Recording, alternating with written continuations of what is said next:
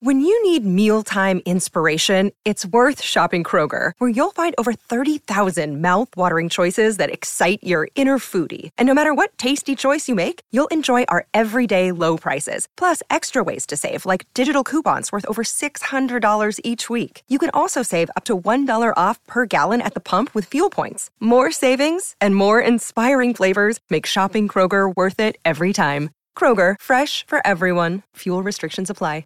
Hello, it is Ryan, and I was on a flight the other day playing one of my favorite social spin slot games on chumbacasino.com. I looked over the person sitting next to me, and you know what they were doing? They were also playing Chumba Casino. Coincidence? I think not. Everybody's loving having fun with it. Chumba Casino is home to hundreds of casino style games that you can play for free anytime, anywhere, even at 30,000 feet. So sign up now at chumbacasino.com to claim your free welcome bonus. That's chumbacasino.com and live the Chumba life. No purchase necessary. Group. Void prohibited by law. See terms and conditions. 18 plus. Hey guys, it is Ryan. I'm not sure if you know this about me, but I'm a bit of a fun fanatic when I can. I like to work, but I like fun too. It's a thing. And now the truth is out there. I can tell you about my favorite place to have fun. Chumba Casino. They have hundreds of social casino style games to choose from with new games released each week. You can play for free anytime, anywhere and each day brings a new chance to collect daily bonuses. So join me in the fun. Sign up now at ChumbaCasino.com. No purchase necessary. Group. Void were prohibited by law. See terms and conditions. 18 plus. Step into the world of power, loyalty, and luck. I'm gonna make him an offer he can't refuse. With family, cannolis, and spins mean everything. Now, you wanna get mixed up in the family business. Introducing The Godfather at ChumbaCasino.com. Test your luck in the shadowy world of The Godfather slot. Someday, I will call upon you to do a service for me. Play The Godfather now at ChumbaCasino.com. Welcome to the family. No purchase necessary. VGW Group. Void where prohibited by law. 18 plus. Terms and conditions apply. This is a show in season three. If you didn't know, we included the Dean, Wigler, and Jazz here till it ends. With all of our friends. The brightest here to shine the way. Community building is here to stay. Welcome, everybody, to community building. This is not Josh Wigler, as you could probably tell by my voice. This is Jess Sterling. I am the host today. Josh is on vacation, but we shall continue. We shall persevere on community building with a special bonus podcast today. We're going to be getting into some fun shenanigans. Uh, if you are a down the hatch listener, you may notice a theme this week. We are going all in on Dungeons and Dragons. Uh, we're going to be sorting the community characters into Dungeons and Dragons classifications. If you're new to D&D, that's perfectly fine. I do have two friends here to join me, some experts on D&D to walk us through this adventure together. Um, of course, you hear D&D, you think of the name DM Philly. Philly, how are you doing today? I am so good, Jess. I'm delighted to be back on community building. I love it when I get invited to come hang out with you here, and we get to talk about D and D. So I'm doing great.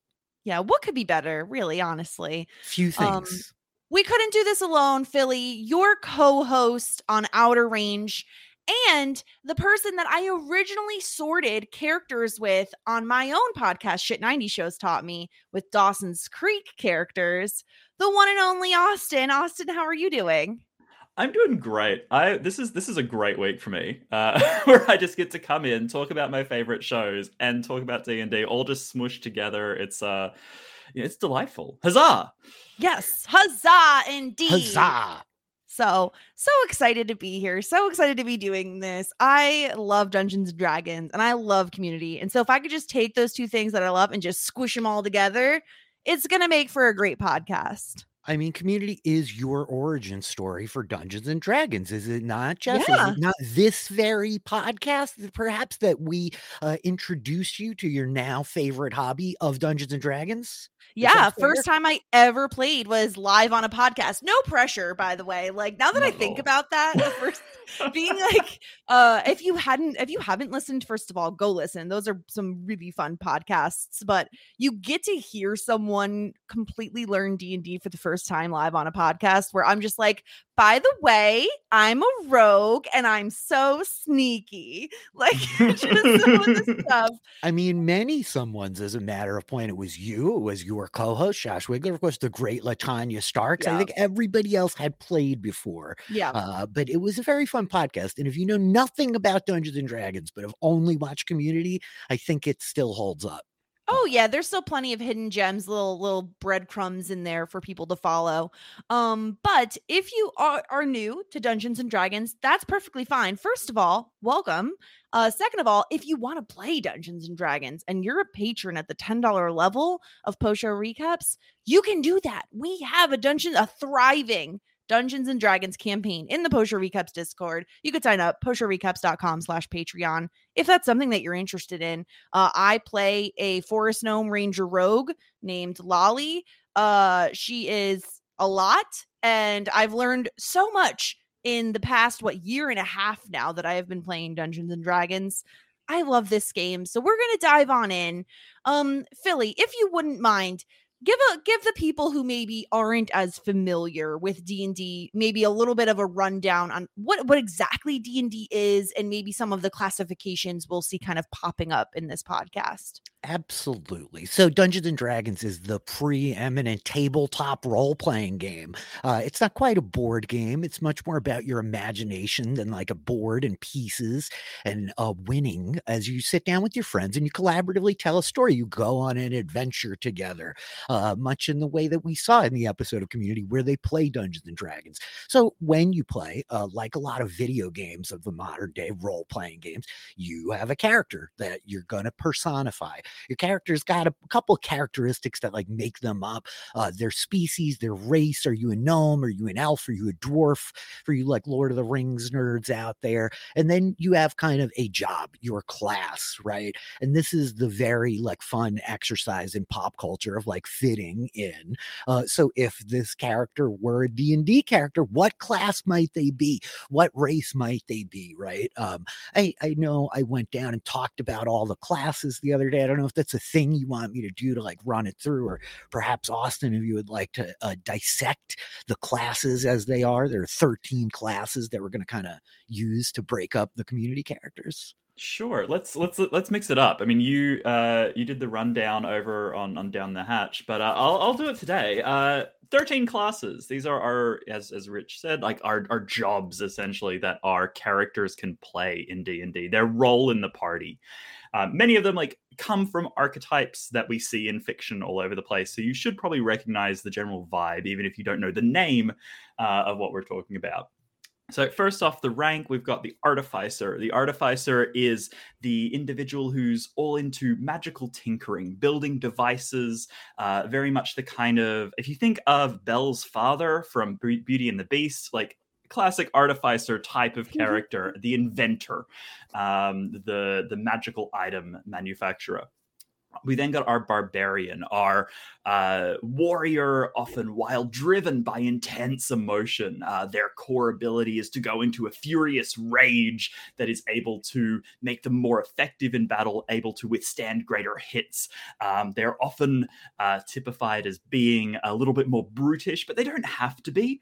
Uh, but that is absolutely sort of the, the vibe, the archetype that we're looking for here the bard. The bard is our musician, our storyteller, our performer, uh, someone who is incredibly charismatic and is interested in navigating story in some form or another.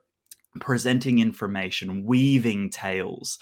Uh, they are also uh, play a role within the party of being a bit of a support class. Someone's able to inspire their allies, uh, bolster them against whatever dangers they're about to face. Uh, another support class we have is the cleric, uh, who is typically the healer, the individual that uh, that goes around and helps uh, keep everyone uh, alive. But the clerics can come in many shades and forms, often typified by what kind of deity or ideal they serve.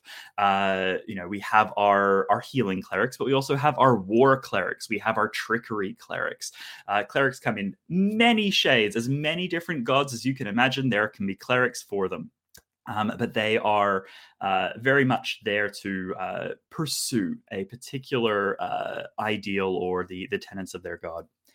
We then sort of step into the druid, and the druid is the uh, the nature lover, uh, the tree hugger of the classes, uh, the protector of the wild places. Uh, they look after the animals, but they also look after the trees uh, and the earth and the land. Uh, they are very connected into that space. They often have the ability to uh, shapeshift, to actually turn into animals uh, and be able to commune with nature in that way. We then uh, go back to the cities and we go to the fighters. The fighters are our typical martial classes. They are our warriors. They are trained with steel and uh, and uh, and sword and shield. They are uh, you know basically what, what they say on the box. the fighters are, are what they say on the box, but they are nonetheless uh, an important part of the party. You need to be able to defeat things in Dungeons and Dragons, and uh, being able to to come in with your weapons and take down the dragon, uh, cut off its head, is the kind of thing you need to be able to do. Uh, but for those that prefer to fight without weapons or perhaps with uh, a different style of fighting, we have the monk. Uh, the monk is uh, inspired much more by Eastern martial arts compared to the fighter, who tends to be more inspired by Western martial arts. Uh, but monks are also typified by the idea of channeling ki, channeling their inner sense of certainty, their their strength, their attunement to themselves and the world around them to be able to increase the power of their fists uh, and their their strikes in the world.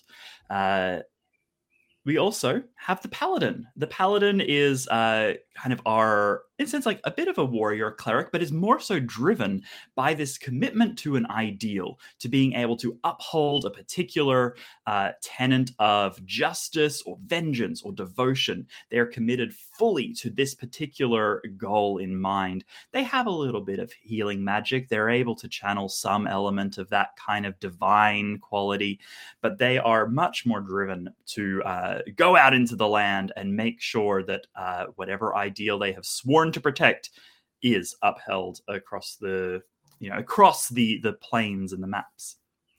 The ranger uh, meanwhile, is our uh, sort of individual who sits at the edge of the woods, who uh, heads into the into the forests to to hunt, to gather, comes back into the city to deliver, uh, commune a little bit with the fringes of society in that space. They are our trackers. They are our uh, survivalists out in the wilds. Uh, you know, the classic archetype of the ranger is, of course, Strider, is, is Aragorn from from Lord of the Rings. Uh, this sort of wild man from the woods, a little bit mysterious, but the kind of person you want at your back if you're out in those wilds. We're almost there. Four to go. Uh, I gave you the got, tough job, Austin. I'm sorry. Yeah, yeah, no, it's all good. Uh, we've then got our rogue. Our rogue is our sneaky. Uh, uh, yeah, as as Jess said, she's a rogue. She's sneaky. Um they are typically our thieves our assassins our, sort of criminal archetypes that uh, lurk in the shadows are able to dole out an effective sneak attack catch you by surprise they tend to be slippery individuals. They don't inherently have to be evil or malicious, but they often tend to have a little bit of that sort of self interest in play in the way that they maneuver around the party. Uh, we then come to our three sort of core arcane casters, those that channel uh, magic from uh, pure. The pure arcane quality. The first being the sorcerer. The sorcerer is one that is born with arcane ability. It is in their blood.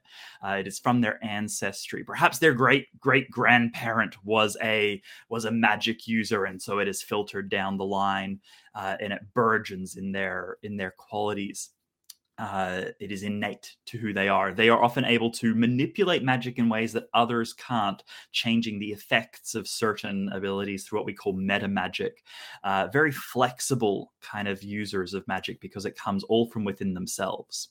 Meanwhile, warlocks are the are the class that uh, don't get to be born with magic, but they want it anyway, so they make a deal for it. They make a bargain with some powerful entity that gives them magic in return for carrying out some sort of deed or some sort of service to this greater power. Maybe a lesser god, maybe a maybe a devil, maybe a, an arch fae.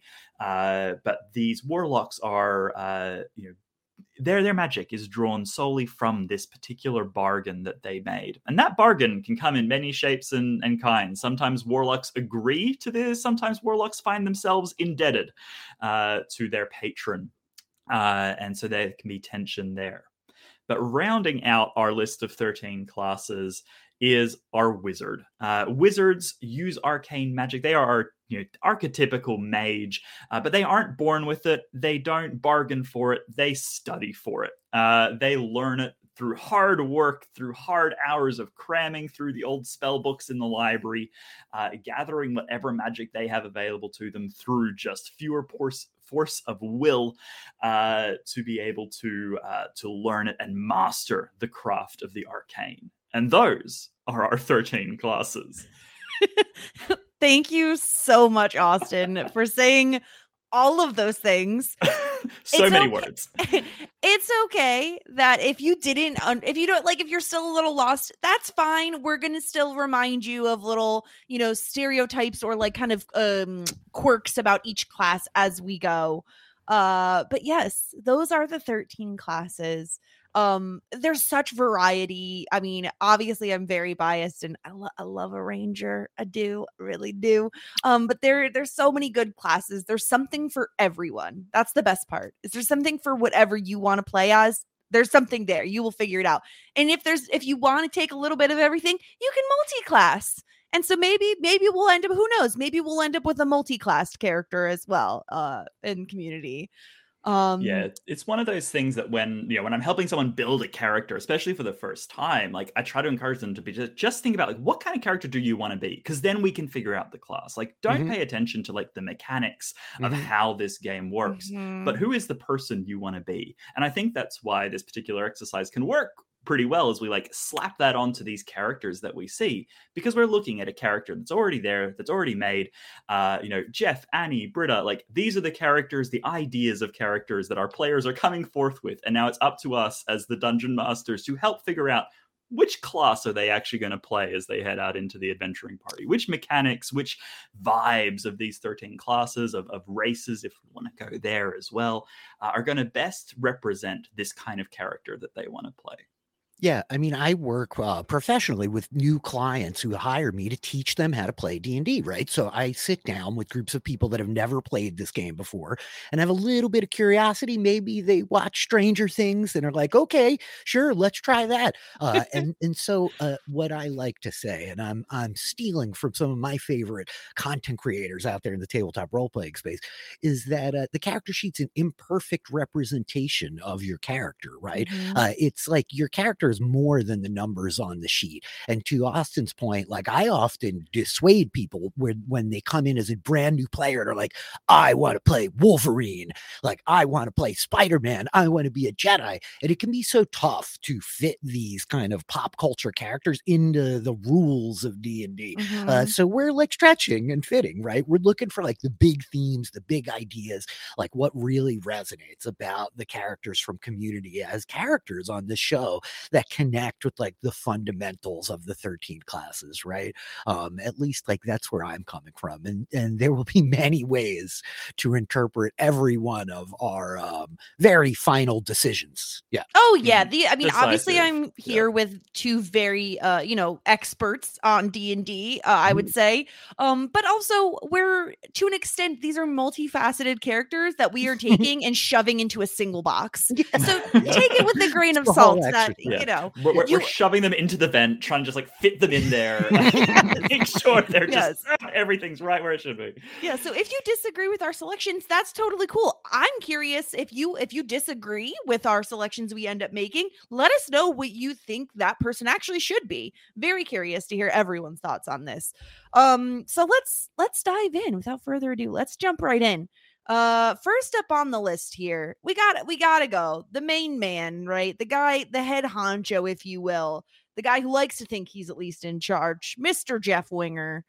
Um, I know I have an idea of what I think he would be because I feel like he's, I think we're starting easy. I feel like he is the most obvious one for me, at least, of what class he would go into.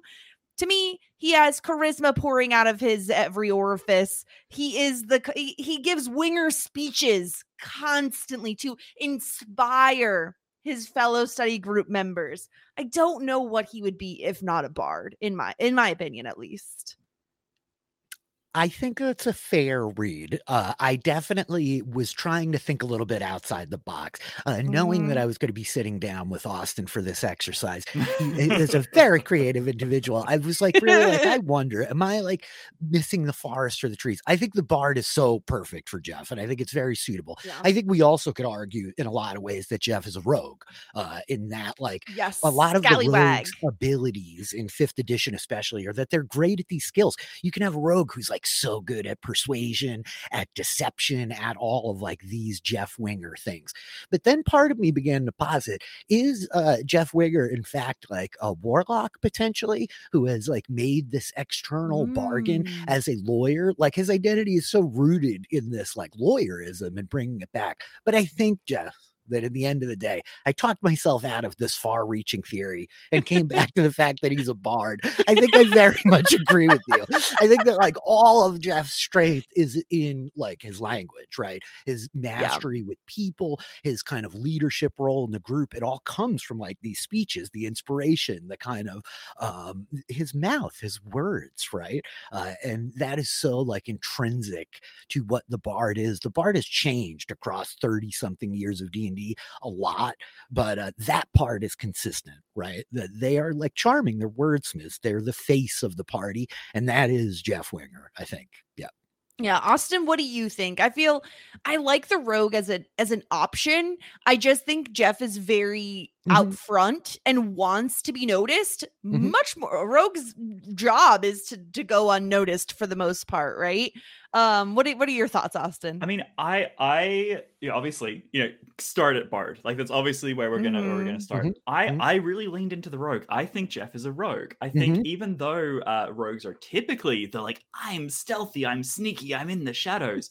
not all rogues need to be in that sort of space. There are many rogues that can be the face of the party. Yep. Uh, because they are they can be charming and uh disarming with the, with how casual they are. Uh they can be this sort of charismatic individual even though they can also be slippery you know when things when when their words fail them that's when they can duck away and get away be out Yeah. of the picture i think uh especially as well as we sort of think about like the kinds of things that that jeff does like regularly. He's constantly like avoiding responsibility. He's constantly taking that cunning action to disengage to dash away to Yeah. hide. You know he's hiding at the mall while annie is moving. Uh he's he's lying he's constantly a liar about what he's doing what he's interested in.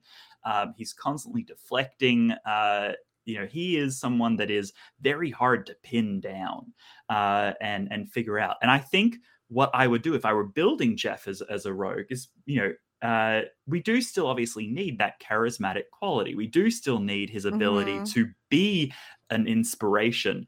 I would be giving Jeff the inspiring leader feat, which gives him a very specific ability to give a 10 minute speech to bolster his allies. Uh, it's a very specific ability yeah. um, that can kind of be tacked onto any character. And I think that's where Jeff sits. I think he obfuscates as a bard. I think people see him as a bard. They see him as this individual that is inspiring his party. But as we see in remedial chaos theory, his like idea about how we're going to resolve this issue is a purely selfish thing. He puts up the front of the bard that is inspiring everyone, Sleight but of hand. actually he's only serving himself. Yeah, and you Mhm. know, I think uh, I see what you mean, Philly. like Austin they- just comes in here and he just No, he, he's ins- got he's good good- he has the taste. inspiring, inspiring leader feat. He just He comes in taste. and he's so convincing. But I I get what you're saying, Austin, and I Yeah, think yeah, to yeah. double down on that. Jeff is also someone that, like, while he does like attention, he's also very roguish in that, like, he does want to be left alone, right? He gets very annoyed when the group is very clingy to him. And so he, while he wants to have all the charisma in the world and kind of be the inspiring leader for a second, then he wants to go back to his cave by himself and hang out alone. And I think that makes a ton of sense. I think it's like super important to remember that all of these character classes come in a lot of different like shapes and sizes, right? Yeah, and the, yeah. the notion of like, so once upon a time, the rogue was the broad categorization for the class of thief. And they have changed the thief to a rogue because not all rogues hashtag it, right? I guess like some rogues, they're not all criminals, right? The, they are Right. experts. They're kind of like in the fifth edition vernacular of D&D. They're skill monkeys.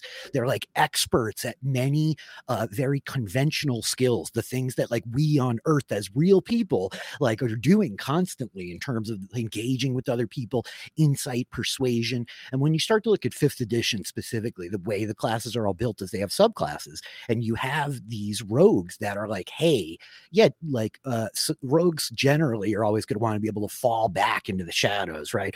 But the reality is you have intelligence based rogues that are investigators that are about Mhm. like the details and the information and finding the traps. You have these charisma based rogues that are very much about the deception, the persuasion, the intimidation, right? Um, and so I, I like I had rogue as like my primary, but I think that like Bard is very easy and obvious, except that Jeff's not inherently a performer. He is in his Right. nature a rogue as a as a person, right? I Yeah. mean, like I think he's like a roguish character uh in that way, like removed from the D and D of it all. So I, think it really works. Yeah. Yeah, I love this rogue with the inspiring leader feat. I feel like is kind of where we landed, and I I love this. I think it's perfect for he's such a scallywag, right? He like is. he is, and obviously, like you said, Rich, like not all rogues are that specific way. I can say for myself, I play a ranger rogue.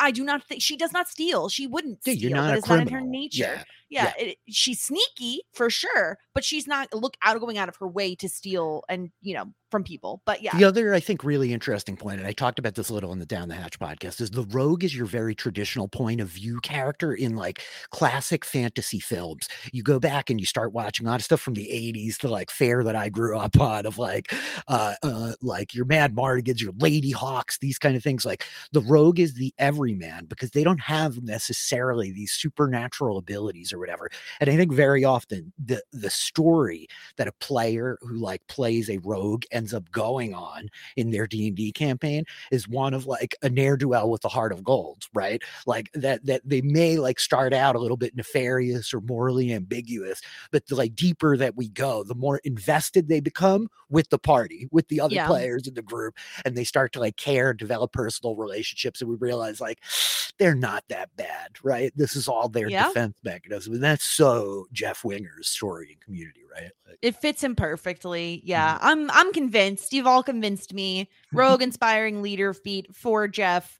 Uh, moving on to another character, I feel like I could slot in uh, a little easily, but I'm gonna go to Austin first. What do you think about uh Britta Perry? What classification would you slot her into? So I think, and this is, I think, the the trend that I started noticing as I was starting to try to put all of these characters into place is that so many of them, I think the characters think they are one class, yes. but they are actually Mm, another. Absolutely. thank you, I am with you on what Britta. so please tell me what you think you think Britta is and what Britta thinks Britta is. So I think Britta thinks that she is a paladin. I think she thinks she is out there upholding justice. She Yes. is fighting for causes. She is doing good in the world. Uh, you know, she is trying to. You know, she does her best to try to send out her aura of of protection to like bolster her friends and kind of lift them up. She's she in her mind is this wonderful crusader of uh, you know everything against the the patriarchy against the against the machine.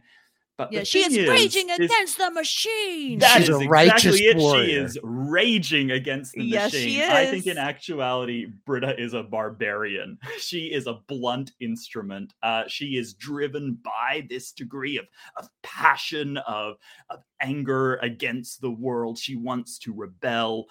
Um, but when she does it, she does it in a pretty like ham-fisted and not very precise way. It's not she's not fighting the world with the precision of a fighter or the inner sense of self and connection of a monk. She is just taking the, the nearest thing that she can see and smashing patriarchy over the head with it. Um, and often still missing uh, because she Yeah. is flailing recklessly. Um, so I think this is this for me was how sort of Britta ro- broke down, and not just because of of, of the iconic line of raging I against am the raging machine. against the machine. Yeah. But that's Love absolutely it. what she'd say as she enters her rage, right? Um, Yeah. uh, so I, I think that's where she, where she falls for me. Like she has this ideal of, of wanting to be a, a be a paladin, but she's actually a barbarian. Mhm. Philly, what do you think about Austin's assessment? I love this assessment of, of her perceiving herself as a paladin, as like this righteous justice warrior, right? Uh, I think that very interestingly, sometimes that we like look at these characters and we can like see the like external facade and like take that for that's what they are. And so I had a very similar take that like I think people could easily think like, oh yeah, she's a druid. She's the hippy dippy tree hugging, barefoot in the forest. But that's all like BS. This is all like superficial surface stuff. And druids like actually have a really like profound and deep and like meaningful connection to all of this stuff that that Britta does not have. So I'm going to malign one of my favorite classes here potentially, but I think that Britta's like got a real lack of identity. I think that Britta, like as especially as we go through the seasons, she's kind of always floating and shifting and like Yep. waffling, and it's so hard to nail down like what she is, other than this kind of like ephemeral, ever changing character with a lack of like a real firm identity. That I'm going to call her a fighter because I think Yeah. fighter is the broadest like catch-all categorization of a D&D character. I think the fighter can embody so many different things. A fighter is like, you know, uh, go to the Game of Thrones. It's like Bronn and it's every other knight in plate mail. It's uh, like many of these characters I'm even talking about, your Madmartigans. Uh, uh, there's so many different iterations of a fighter. And I just think that uh, Britta does like want to be fighting usually with Yes. somebody about something. And I think often the cause is like not as much of a concern as the conflict and that ultimately like she's malleable and changes right and as fighters like go up in levels they can change their fighting styles uh thank you tasha's but like they do not have this locked in identity that so many of the other classes do and this may be like a cop out but i very like firmly landed here in fighter This is so interesting because okay, so I love what you've said of like I had the same thought of very uh surface level druid because of her connection with animals, right? She is forever fighting for the environment, but in a very superficial way that does not go much deeper. And druids, as we all know, are so connected to nature. So I I also with Philly, I quickly moved on from druid and I also landed between so funny between barbarian fighter and one other class. And barbarian for the same reason, reasons as austin said because i could not get that quote of i'm not raging against the machine. And fighter because it constantly feels like she is fighting with literally everyone around her. But the one other class i do want to throw on the table um as as secondary option is when i think of britta I don't think of her as uh like as fine tuned as a tighter a fighter might be, right? Mhm. I don't picture her using a sword. I honestly don't even picture her using a weapon. I picture her using her fists. And so for me, like I don't think she may be as like trained as a monk is, but I do think she is punching something. She's not bothering with weapons around her. She's sticking up her dukes and she is punching the ever loving crap out of things, like the pop pop of it all, right?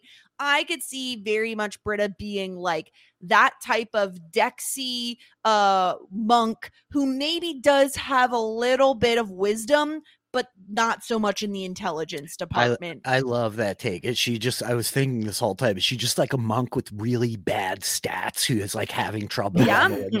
You know what I mean? The rest of them are all like ninth level, and she's still third. Like, I, I got it, guys. Uh, yeah i could see her being a monk i just I, I have a hard time with the flurry of blows right um i could just see her just not being able to stop punching um and so i i, I guess it's one of the other uh, options i want to throw out on the table because i can see it for her i do also i do love the barbarian as an option though too because uh i picture her as like a you know very low intelligence and low wisdom barbarian that's just like i just hit things you know this is obviously when we get into the later seasons, Britta, where they really like tank her intelligence as time goes Oh on. yeah. Yeah. Uh, but yeah, if we're if we're talking and level, barbarians Britta. notoriously like as they're raging one of the things is that they take half damage and britta is like relentless in that way that they do just like kind of yeah uh, She's a mean, she punching it- bag. Yeah. she, takes she needs to take half damage because She she's a takes a punching bag. yeah and that part's Yeah. true i i I- my will is pretty weak here i think austin could easily sway me on this one Yeah. One Yeah, other thing, I- Austin, something to Yeah. consider between the between monks and barbarians is uh hit dice. You roll hit dice to on Mhm. your level ups um to get more uh HP. And so monks only roll a D8. It's a, it's pretty average. Barbarians roll a D12. So what do you think of Britta's constitution? Maybe we should look at that. Does she have a hardier constitution like a barbarian or is she a bit on the lower end with a monk? I mean, I think she could maybe sort of fall in either space depending on how you want to view her. I mean, obviously, like I'm, I, I love that idea of, of her being a monk. I think you know to uh to sort of speak to one of the one of the properties that we know well, uh, Jess. You know, she's got a lot of that Beauregard from uh from Critical Role energy Yes. to her of rage. Uh, you know, sort of fighting against the the system. Uh, as as a monk, but uh, in terms of hit dice, like I do think you know she maybe is a little on the slighter side, but she also you know enjoys a little bit of uh of recreational use. I think you need a bit Mhm. of constitution to be able yeah. to, yeah to she's got a collar yeah yeah Um, you know, the, the other thing that I was trying to use to sort of figure out, like, is there something here? You know, if, if barbarian isn't quite right, um, like, is there something that we could add from like uh from figuring out like what her race would be if we were building her out as a, as a Ah. class? You know, her lineage that kind of helps like fill a gap in some way if we, if we aren't like fully satisfied with where we're landing on a class. And where I was kind of thinking is like Britta presents very well, especially like when she comes in in season one. Like she seems like she has her, you know, has everything together. And Mm-hmm. then it's sort of slowly unveiled like, no, she's much more of a mess than she Yeah. than we think. And so I think like if we were to kind of go in that direction, like I'd put her as an elf and like I'll put her as a high elf, not just for the joke, but uh, like she comes in presenting well. She comes in like looking like she has everything like poised and like she has that severity that Abed also points out Mhm. along the way. But the more you get to know her, the more you realize that there is a lot going on under the surface. There is a lot of chaos and uncertainty, and that that kind of uh, junction point. It's not often that we would pair like the elves with barbarians. There's like an inner conflict almost in that kind of Mhm. vibe of, of how Mhm. we might traditionally build characters that I think kind of suits Britta's like uncertainty and chaos in a way. That's fascinating. If we're talking about races, Yeah. I didn't put a ton of energy into this, but I think that uh satyr probably because I think that she is like very frivolous. And while she does not have goat legs, like she's very like in the moment, hedonistic, impulsive, kind of like Mhm. uh Yeah. you know, nonsensical in this way of like a, a fey creature like a satyr is. yeah. Uh, yeah, I, I think the one thing that holds me back from like really being like the monk is the monk's whole internal kind of thing is about mastery and precision. Once upon a time, monks could only be lawful alignments because it's about like dedication, precision, devotion, like Yeah. focus, focus, focus, mastery, right? And I think that in that same way, that like she wants to be a monk, right? she that's the thing maybe she Yeah. wants- maybe that's also what it is she wants to be a paladin she wants to be a monk right she tries she's like i want to be a therapist like i want to go to school Right. for psychology but she just keeps smashing a textbook with a blunt object like she can't I get mean, it together Very notably, your fighters and barbarians, while traditionally they are not the unarmed combatants, we could easily have unarmed Britta the barbarian just like wailing away. It's true. somebody, you know, so uh, uh, or the fighter for that matter. Uh, yeah, I don't know. I think all of these are very interesting. I also kind of love the the the Britta the Barbarian as like a name. I like mean, I yeah, feel like it yeah. kind of fits. right there with Conan. Yeah, I mean, yeah. Yeah. I kind of love it. I think I think you've convinced us. I think I think Barbarian does does fit Britta. I do think it's one, she's one of those characters that again I think I, I've said this before on the podcast. She is Mhm. one of the more unique characters of Community in my opinion. And so of course we're gonna have a hard time placing her because of that. Right? We could give three classifications that Britta thinks she is and three classifications that we think she is because she's a little bit of all of those. Um, but I'm I'm comfortable if we want to move with Barbarian barbarian. I think I can see her again, just like smashing the table, saying she's not done raging against the machine. Just, and also something worth saying is like I think it's telling that we the three classes that we were mainly considering monk, fighter, and barbarian all melee classes, and I Yeah. think Mhm. that hundred percent Yeah. fits who Britta is is a melee character. Mhm. Um, amazing.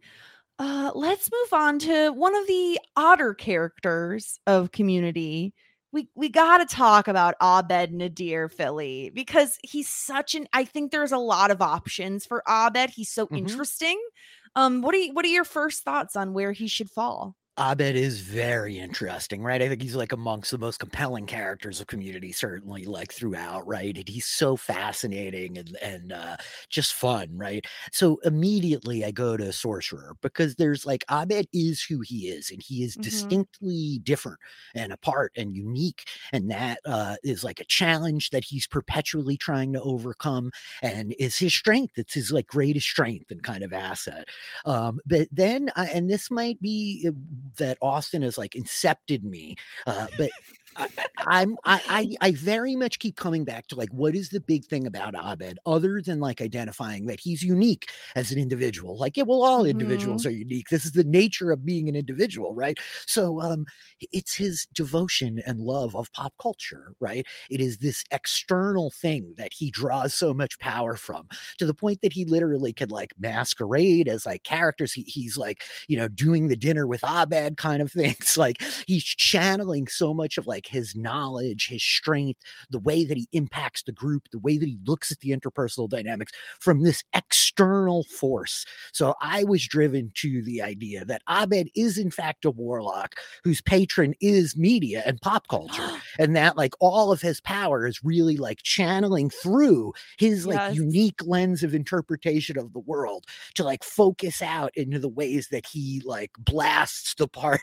with like his weird Abed magic, right? Like because because Mm-hmm. It's warlocks weird are like, magic. Wham! I mean, warlocks are weird. They're weird. They're like very weird. Like so, like sorcerers and wizards traditionally are looking at each other with like a little bit of conflict and tension, like nerds. Like, oh yeah, you were born with a silver spoon, and then they're all they're both looking at the warlocks like, but those guys, What's up with them? Yeah, I mean, ve- yeah.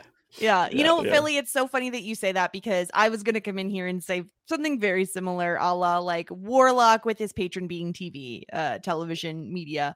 I think the one hesitation I had, which maybe we can talk about, is uh I would say Abed's charisma is it ebbs and flows, right? I don't think he has like a 20 charisma because not everybody loves Abed. Some people are so freaked out by him, but there is this charm there. There's this charm, there's this uh like just he's so genuine that you want to he's adorable, right? You get the anytime Abed says anything, Shirley and Annie are, oh, you know, like Abed is cute, Abed's adorable. They want to take care of him. And so I can't I can't decide whether or not he is a warlock who has uh, made a pact with media to get his powers, or if he is a wizard who has studied media to its core and he has terrible charisma because again he says things and people are like what the f are you talking about man? Like wh- Mhm. what are you even saying? And so i think like i i agree that the three i was between was sorcerer war- warlock and wizard because even though he could be a college of lore bard where he never stops talking about media and television mm-hmm. and all of these fantastical characters and he's obsessed with batman and everything i just don't think he has the charisma to be to be a bard. This was my footnote and i talked about this a little bit but i've been playing d&d for 32 years right? So like i my roots go back and my like perception Mhm. of these things are rooted in a time uh, long long ago. Uh, and and so like charisma as a stat in d&d has really evolved and changed. Once upon a time it was a it was called comeliness. it literally was a stat to represent your physical beauty and nothing more than that right? And that really quickly was like this is bad this is not a great mechanic right and so I think that in the modern age, this is my interpretation of how I'm like getting to Warlock is that sometimes the charisma, it's not necessarily about this external like influence over people. It's about a sense of self. And Abed, I feel like very assuredly knows who Abed is, right? Mhm. He's he's very like rooted in himself, right? He does not change much from beginning to end like his his arc is not necessarily one of like evolution or growth uh I, that's my two cents anyway yeah Yeah, Austin, what are your thoughts on Abed as a character? So I would say I love the idea of, of Abed as a warlock, uh, with with the uh, the patron of uh, the, the media patron, uh, support the arts. Um, so, but I I did sort of circle towards Bard, um, because like bards, they're like even though a lot of their uh, their presentation is a you know is often seen as being like musical or performative, it's about story. And that is what Abed is interested. uh, Abed is interested in story. Mhm. Um, he's not interested in necessarily like mystical knowledge or like strange things out there. He's interested in taking what he is learning, um, so that wizard vibe as well. But like, how do I channel that into story? How am I a storyteller myself? You know, what he is wanting to be at, do at Greendale is like film. He's wanting to be a, a creator of uh, of stories, um, and I think there is a degree of, of that being a such a core part of, of how he relates that I feel like Bard is something that we have to like you know consider in, a- in a in a great degree because lore Bard is certainly sort of where I'd fall in that space.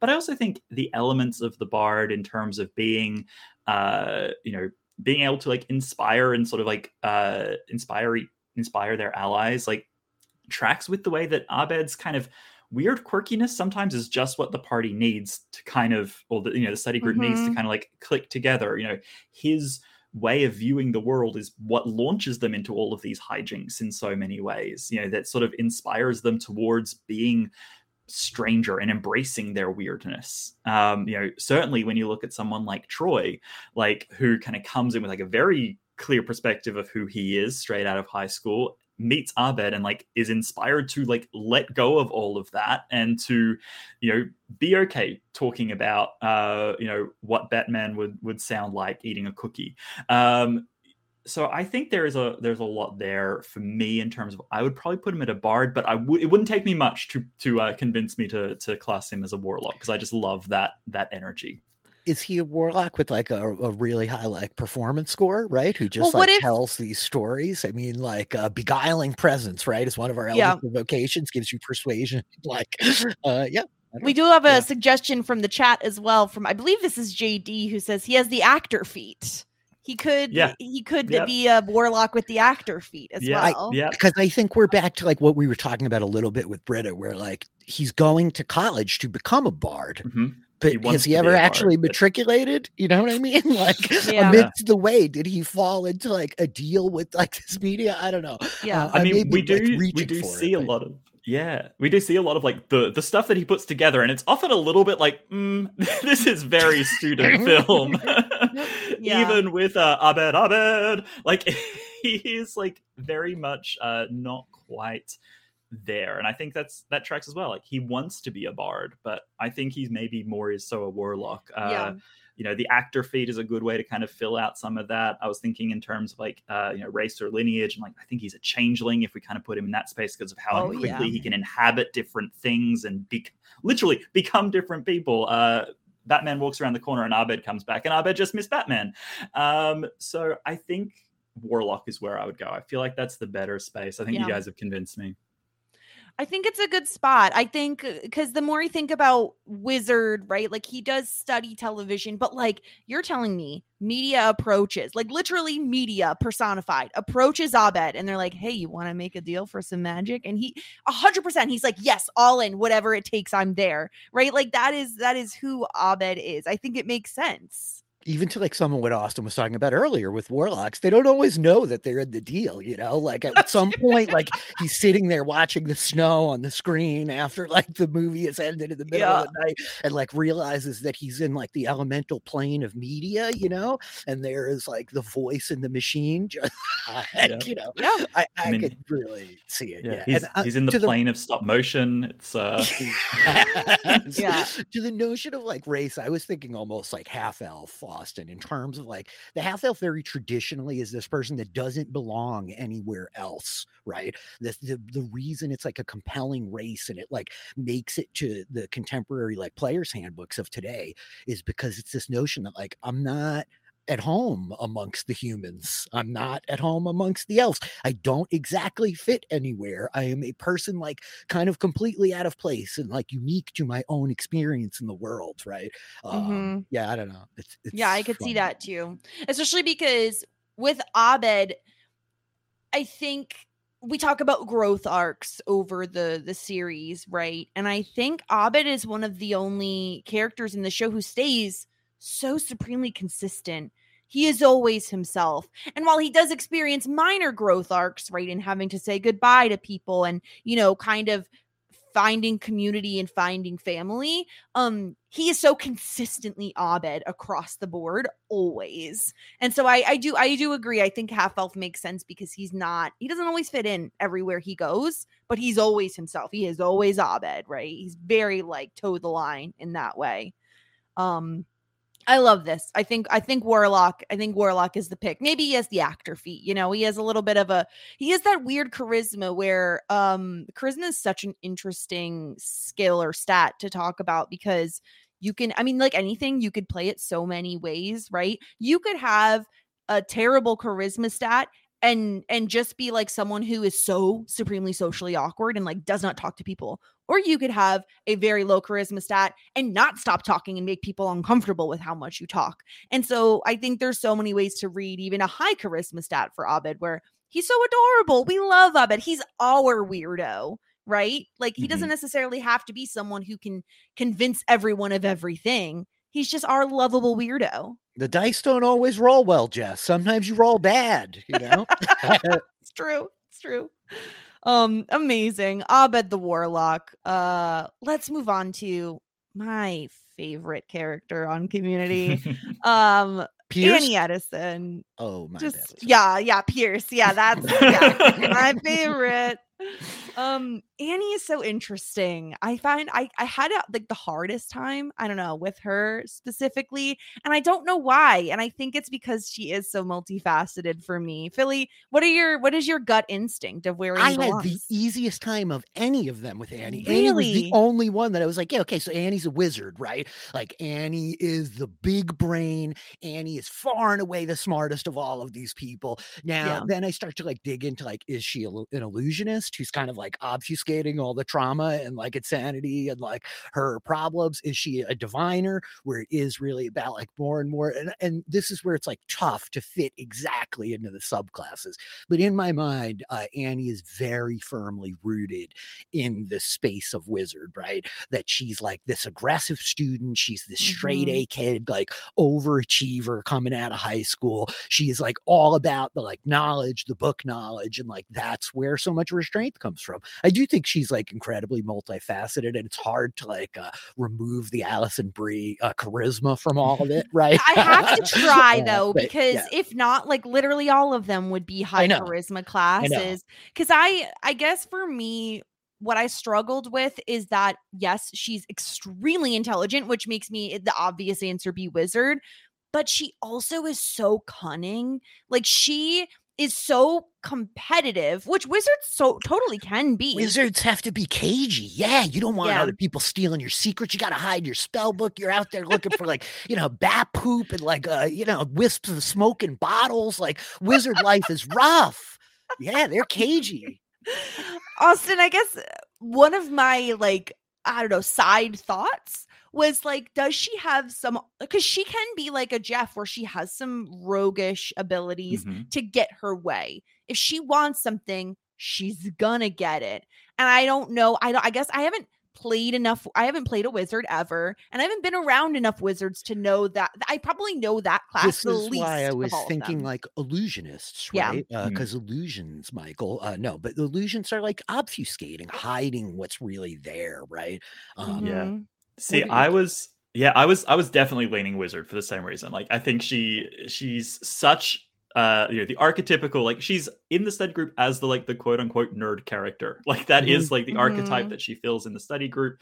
I think there's a lot that we have to to put into that. I wouldn't go illusion, I would go enchantment, which Mhm, is sure. about like uh, about charisma, about being able to Yep. put on a front, about being able to suggest. We see Annie a lot kind of lean into like, oh, I'm so innocent. Oh, I'm Mhm. so She like, has the eyes. She has She the has Disney the eyes. and she turns them on to cast that spell Yeah. um, to try What to get it- her way. What is and I it that Jeff that says? He's like, you keep blinking, but your eyes never actually, your eyelids never actually touch. Never actually touch but they don't actually. Hundred percent. Like I think that's where I would fall. But I think the other thing about wizards is that they are actually like really multifaceted, like a really multifaceted class. Because you have just because you're an enchantment wizard doesn't mean that you're limited to enchantment spells. You can still be out there casting fireballs. You can still be out there raising the dead. You can still be doing all of the things that uh, any wizard can do, but you're just like especially good at one type of magic. And I think that uh, sort of degree of flexibility actually really fits really well for Annie in that she can do so many different things. She does have so many options. And I think as well, like we come into the storyline with Annie and like in mixology certification, like she's talking about like she doesn't know, like she's on this path towards what she wanted to do, but like, is this really what she wants to like? Is this really the the college of magic that she wants to be pursuing? Mhm. Is uh, you know, medical administration um, or does she want something else for her life and i think that also fits really well with the idea of a wizard being someone that is like exploring constantly trying to figure out Mhm. more about what they're good at what they're interested in navigating their way through this massive field of potential uh, so I, I think annie is, is very cleanly a wizard personally and, and i would put her in enchantment If I it's think that any makes a lot of help sense, to talk yeah. you into it, Jess, wizards are the objectively the best class, and so there you go. Your favorite. Oh, then there we go. the best one, Perfect. Right? I'm convinced. Yeah. It was I think the problem is that like I said, Wizard is definitely where I have le- the least amount of knowledge of that Mhm. class. I've never played one and I've not seen as many of them as I have other classes. To me, they seem like a bit harder to read because there I mean, there aren't a ton of high intelligence classes, right? no, Like a lot of them lean on everything else. Yeah, Yep. they're like the one. Um, but yeah, like if we're gonna call like Annie the most intelligent and super awesome, totally down.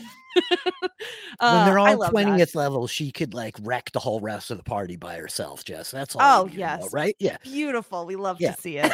Wonderful. I love this. We have such a unique party so far. I mean, we have we have a rogue, we have a barbarian, we have a warlock, and now we have Annie the wizard.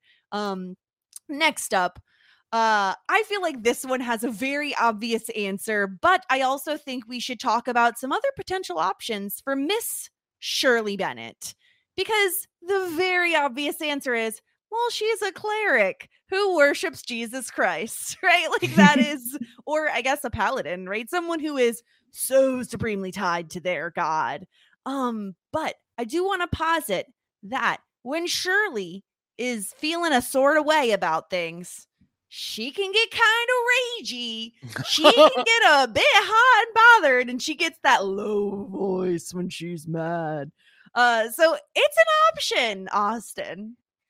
Yeah, I think uh, Shirley was like, as I was kind of going down the list, Shirley was the one that kind of like clinched this idea of like, yes, so many of these characters think they are something else, but they are actually a different class. Shirley thinks she's a cleric. She thinks she's out there like healing everyone with her loaves of bread. She's out here, you know, spreading the gospel of uh, of Jesus Christ. She's in this space of being the, you know, being the mother figure, but also not being the mother figure. She's your friend, but also the one who looks after you. She wants to be in that protective Mhm. support. She wants to be the mother. or- She wants to mother everybody. Yeah. um, but I agree. She's not a cleric um, in in terms of what she actually is.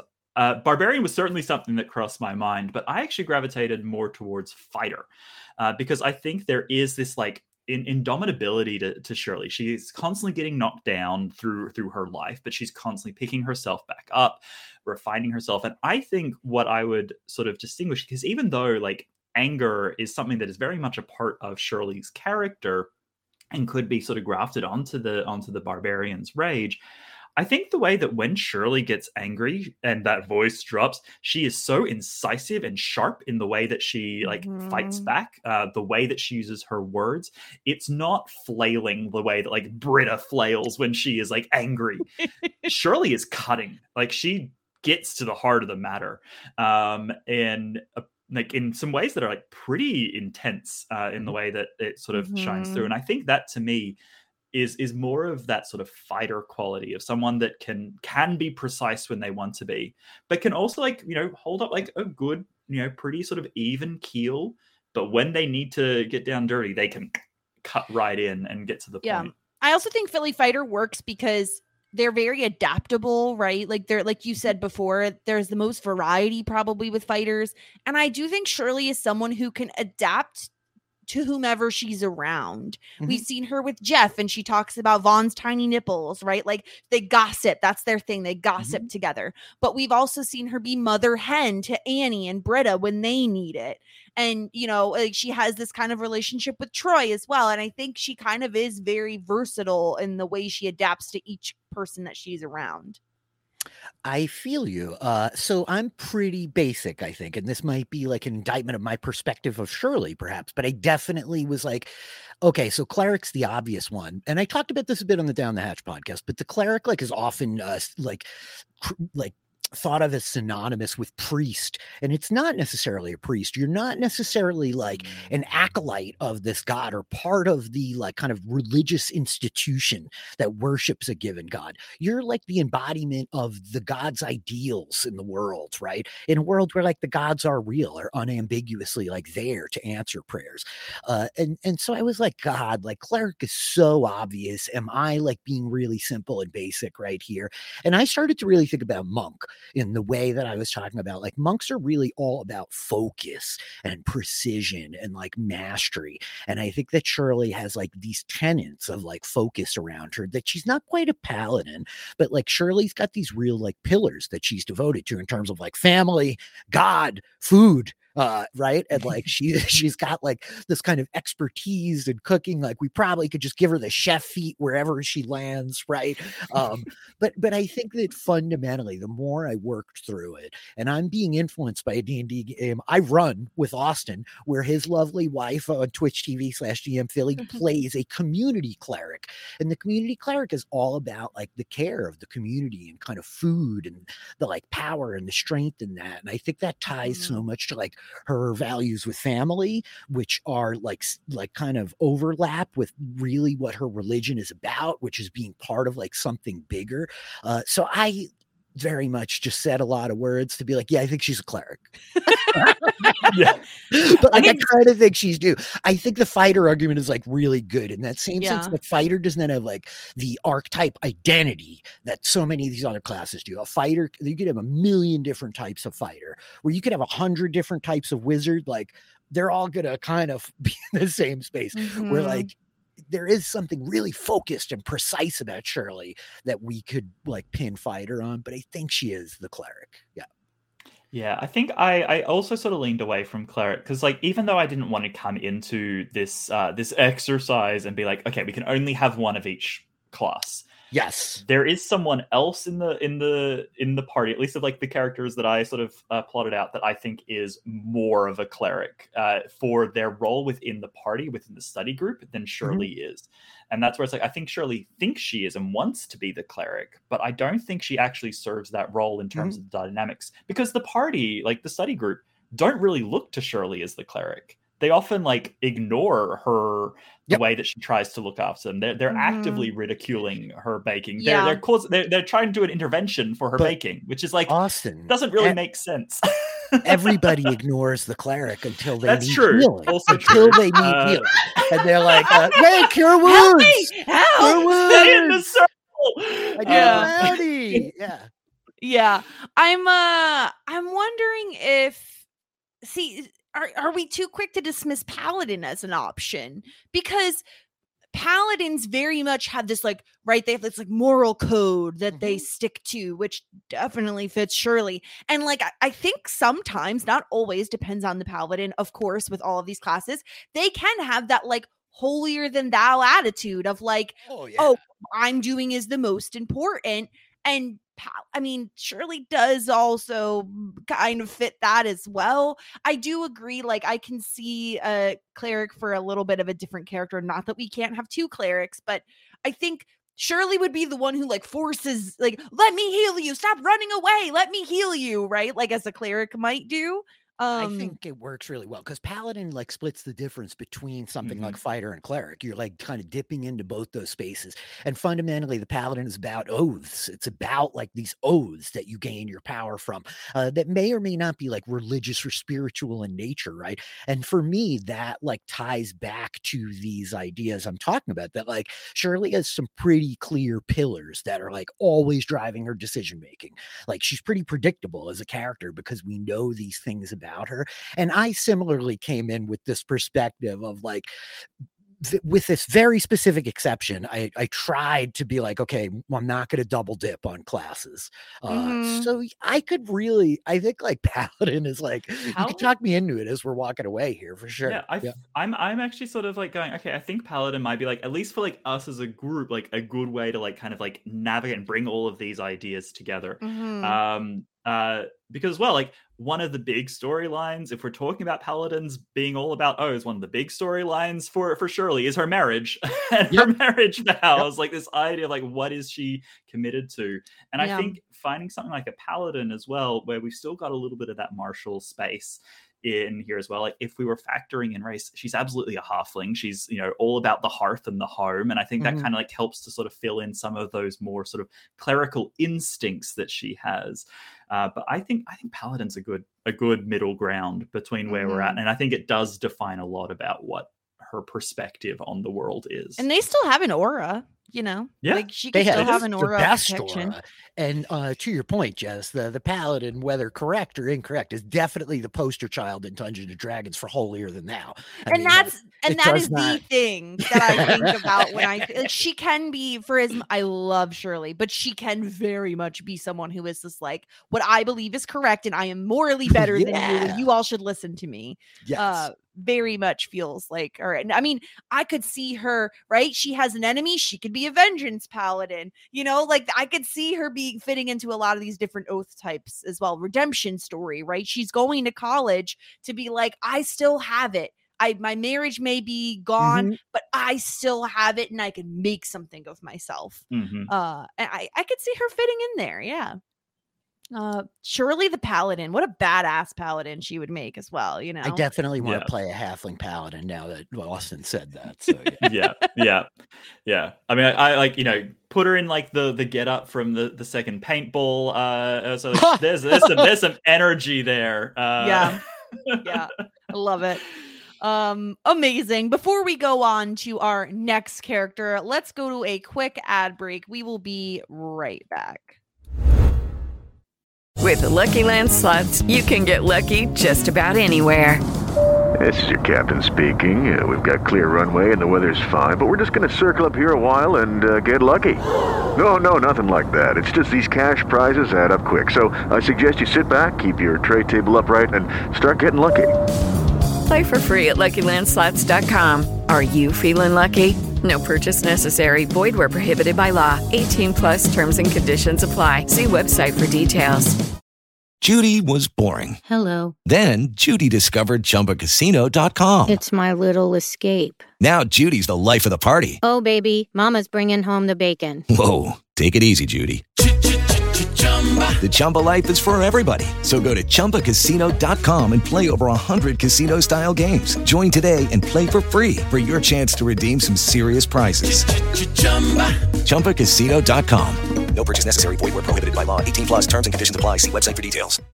With the Lucky Land slots, you can get lucky just about anywhere. This is your captain speaking. Uh, we've got clear runway and the weather's fine, but we're just going to circle up here a while and uh, get lucky. No, no, nothing like that. It's just these cash prizes add up quick. So I suggest you sit back, keep your tray table upright, and start getting lucky. Play for free at LuckyLandSlots.com. Are you feeling lucky? No purchase necessary. Void where prohibited by law. 18 plus terms and conditions apply. See website for details. With the Lucky Land slots, you can get lucky just about anywhere. This is your captain speaking. Uh, we've got clear runway and the weather's fine, but we're just going to circle up here a while and uh, get lucky. No, no, nothing like that. It's just these cash prizes add up quick. So I suggest you sit back, keep your tray table upright, and start getting lucky. Play for free at LuckyLandSlots.com. Are you feeling lucky? No purchase necessary. Void where prohibited by law. 18 plus terms and conditions apply. See website for details. Okay. Uh now for what I would refer to as if we were doing like planet Earth style, we are here with the heart of the group, I think, and that is Mr. Troy Barnes. Uh uh, Austin, I feel like I know where you're going to put Troy, but why don't, why don't you explain to me where you think he falls? Yeah, this is this is the character that I was thinking. I think he's a cleric. He plays the role in the party of being this uh this person that looks out for everyone, that wants things to be uh you know, that wants things to be simple, wants everyone to get along, wants everyone to be okay. Um I, I think that's sort of his role in the party that we see. And obviously, like it gets really emphasized in an episode like Mixology, um, where Mhm. he's looking after everyone, he's caring for everyone. Um, but I also just think it sort of it very much suits his his nature that Troy is someone who isn't like certainly isn't one of the most intelligent individuals of of our of our party here. Um, he's not necessarily even like the most uh like charismatic even though we have so much Donald Glover charisma Troy often like thinks he has a lot more charisma than he actually does in the way it plays out but he is very like emotionally uh, intelligent. I think he is very wise in that respect, um, in the way that he interacts with people, in the way that he kind of sees through, uh, you know, some of the barriers that is that is sort of uh, that others put up. Um, so I kind of feel like he's, you know, he's the heart of the party in in a way. He is uh, this sort of healing balm, and we talk a lot about how uh, Jeff is the leader of the party uh, or is the leader of the study group, but really Troy is kind of the one that's driving so much of that because he's the one that like really actually cares for the people that he is uh, at the table with. Even for you know a character like Pierce, who's very much an outsider, and Annie's the one that gets a lot of the emphasis of like that connection. But like Troy lives with Pierce for like a good solid year and like has a connection in there that the others don't um, that I think is very much a, a core part of the party here. So I, I would put him as cleric. There was another, like, I think given that he has like the huge storyline with the air conditioner repair, like we have to consider something like Artificer. but I think in his actual role in the party, uh, I Yeah. put him as a cleric. And if I was going to like subclasses, like it's peace probably, like it's like let's let's all get along or if we wanted to give the nod to the artificer side, maybe a forge cleric uh, in being able to be skilled with the tools there. But I think cleric for Troy. Hmm Philly, what do you think? What was your gut instinct for uh for Troy? Yeah, so for a lot of the same reasons that Austin's talking about, of Troy being this kind of like emotional center of the group, he's so like uh he's the heart. He is what you said, Jess. Like I think that in in many ways he is this like inspiration again and again and again. I do think that he's like a low intelligence, high wisdom character, so I can see that kind of cleric thing. But uh I didn't think about that at all. I guess I didn't think about necessarily like the role of the cleric in the group, though I do think much to the way that everybody ignores the cleric till you need healing. Like once they lose the cleric, it gets it gets rough for the party a little bit. Yeah, yeah. it's tough when you don't have your cleric. But I identified Troy as the bard for me uh, because of all of Mhm. these same reasons. I think that it, it is really hard to separate the Donald Glover charisma of it all. But even like removing all of that from it, I think that he is this eternal, like, or or like kind of infinite, like source of inspiration for all of them. He's the like pick them up when they're down kind of guy. Uh, the the like little like singing with Abed at the end of every episode, like the, the pair of them like hanging out in the library, right? Like that is definitely informing some part of what I'm talking about. But uh, I think the bard like can play in that space too, where Troy's not necessarily like this performer, but there is something really like inspirational and like inspirational about having this like can't get him down, like Yeah. always smiling kind of guy in the group, right? He's always like got the positivity. Yeah.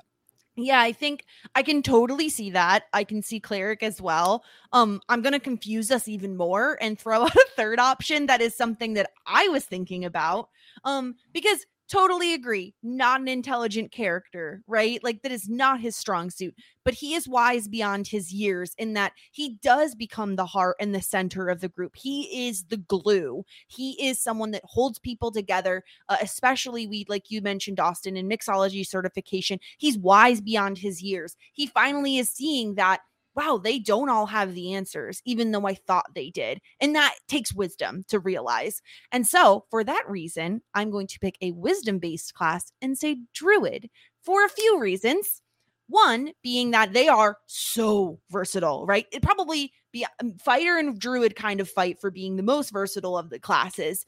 In that, uh, specifically, I want to point to him being a wildfire druid because as someone who played a wildfire druid very recently on Philly's Twitch stream, uh, twitch.tv slash DM Philly, um, I will say that they are so versatile in that they're wise. They can be the glue of the group. They can bring people together. He loves animals. Like that is a huge thing, right? I'm thinking Annie's boobs. I'm thinking the puppy parade, right? He loves animals. Anytime you could see Troy going up to a puppy and just melting into a puddle because he saw one, right?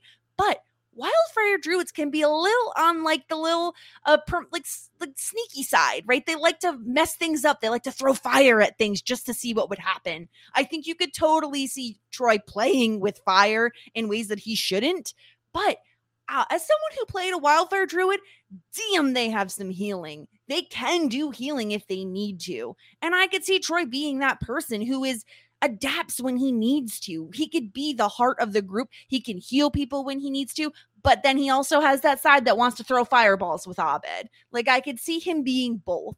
And so just to confuse all of us even more, that is my pitch for Tr- Troy being a druid. I think that's a really interesting, uh, really interesting interpretation, especially of the wildfire side of it. You know, part of the the narrative of the wildfire druid specifically is that fire is a natural part of the way that the environment works. You know, burning Mhm. it down like reinvigorates. And there's so much about Troy that is like reinvigorating, even in his own journey. Like he comes to Greendale as the jock, as the you know the high school the, the football uh, you know champ, and then discovers very quickly that he is someone else. He is he you know, wild of- shapes. he yeah he is he, he wild shapes he like uh burns into someone new um that and then like helps you know i think catalyze a lot of other you know change and growth in in others as well so i think there's a lot a lot there even if he uh doesn't really know uh how cats and dogs work in terms of their all cats are girls and all boys are Oh, dogs. God. um, but uh, I think he, I, I think there's there's something there. I, I did consider like the Annie's boobs of it all. Of like, is he like a Beastmaster Ranger in Yeah. in that kind of space? Um, but I think for Troy, like. I think yeah, we, we we definitely are all sort of circling around sort of wisdom focused uh, sort of roles in, in a lot of ways. Um, I, I could see druid as being a good one. I love a druid. Um, and if we kind of think Yeah. about like the land that this like show takes place in, it's like it's Greendale. Like that's the land that he cares about. And Troy like is very like fiercely like loving of, of Greendale and like the experience that he has there. Um, yeah, so it is is something that I can kind of see as once he found Greendale, once he came onto that land, he c- tapped into it, connected into it, connected into its weirdness. It activated something within him. It activated the old magic within him and allowed him to sort of shed this exterior of who he thought he was uh, as Mhm. as the jock, as uh, you know, and and find something that's a bit more true to to his being. So like I could certainly uh, see the druid argument uh, from that perspective for sure. Yeah.